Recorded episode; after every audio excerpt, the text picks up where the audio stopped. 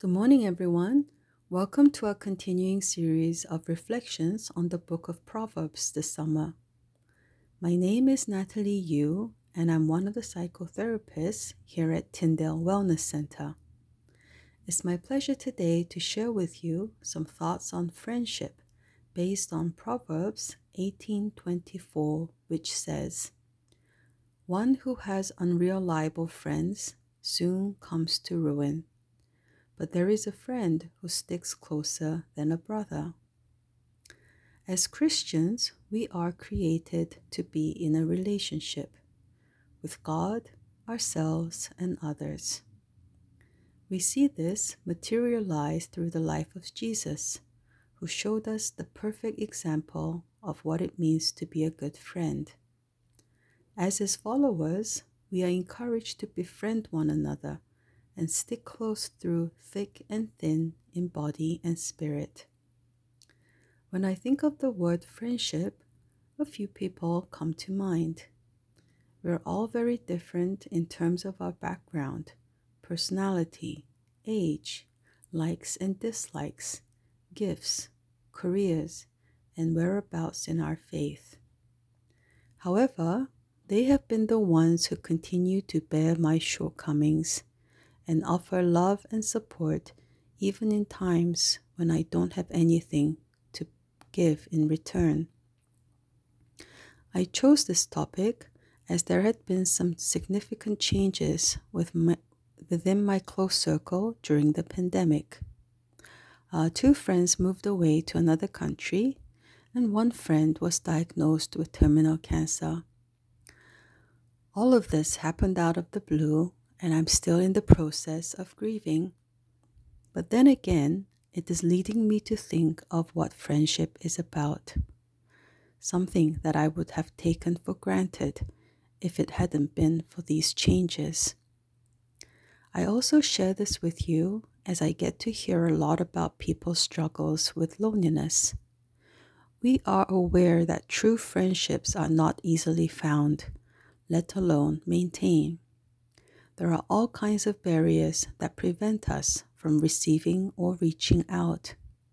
Shyness, lack of confidence that someone will find me interesting, difficulty in trusting people, pride or a sense of inferiority, life cha- stages and priorities, laziness, fear of disappointment and rejection, control issues are to name just a few.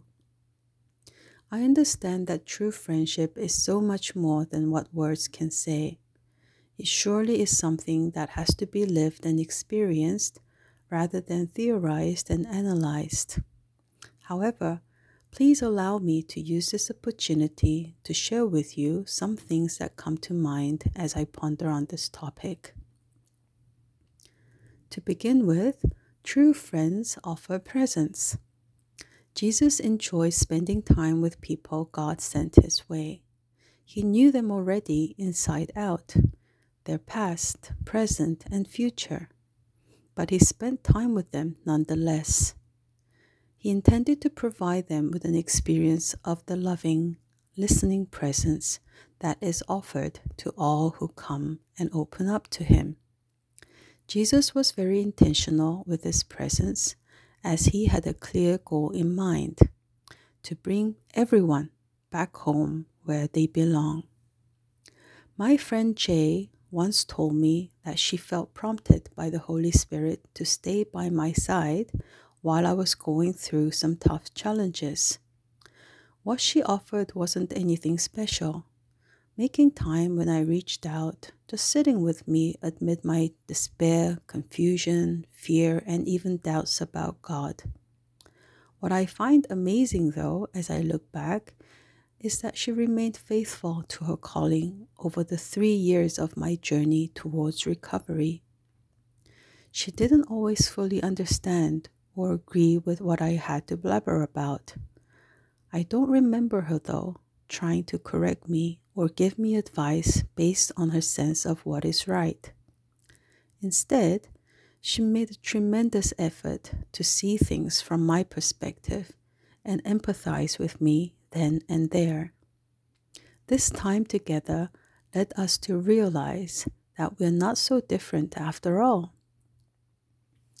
Secondly, true friendship stretches us to love. We tend to think of love as something touchy and feely, something abstract that cannot be pinned down. However, 1 Corinthians 13 tells us something different. Love is patient, kind, does not envy or boast, is not proud or rude, is not self seeking or easily angered, and keeps no record of wrongs. It doesn't delight in evil, but rejoices with the truth. It always protects, trusts, hopes, and perseveres. Knowing how egocentric I can be, I am very grateful to those who took the initiative to befriend me. It's not to say that they are perfect in any way. They are people who can be selfish and have needs just like you and me. However, they were brave enough to reach out and had at least one heavenly quality to offer and that got me thinking about what I can give in return. The more they gave, the more I wanted to give back, and so went the virtuous cycle. Morgan Scott Peck, in his book The Road Less Traveled, defines love as the will to extend oneself for the purpose of nurturing one's own or another's spiritual growth. Yes, Love requires our will, big time. We have to choose to make friends in love against the great tempt- temptation to stay, stay status quo or to just focus on fulfilling our own needs. And when we choose to do so, we all grow so much in character. And the more we grow, so grows our joy ever more present, ever more constant. Thirdly, true friendship bears fruit. One of the distinctive characteristics of Jesus' friendship is that it was inclusive. He was not a fan of grouping that sets people apart rather than bring them together. Of course, Jesus passionately invested in his inner circle but the whole purpose was for them to reach out with the power experienced in their fellowship.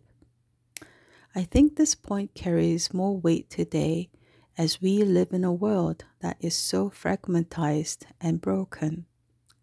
And it's even more heartbreaking to hear of people who didn't feel welcomed at church. As I and my friends began to feel secure in our relationships, one thing we became more intentional about is to reach out and to invite people into our group.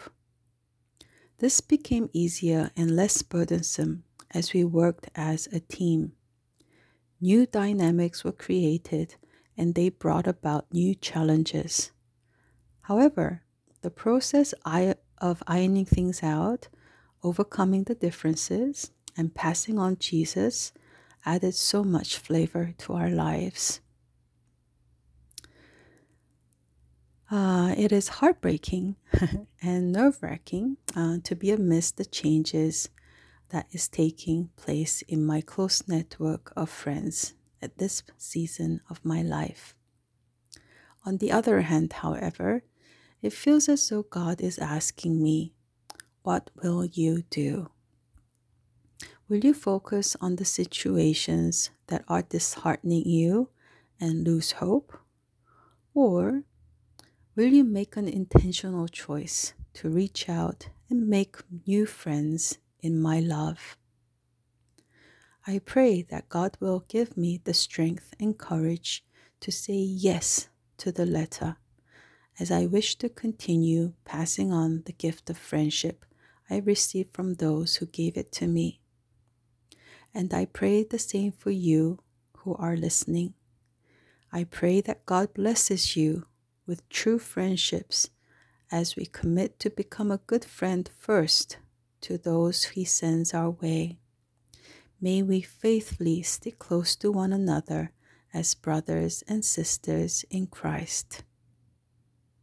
Thank you for listening, and I wish you all a blessed summer.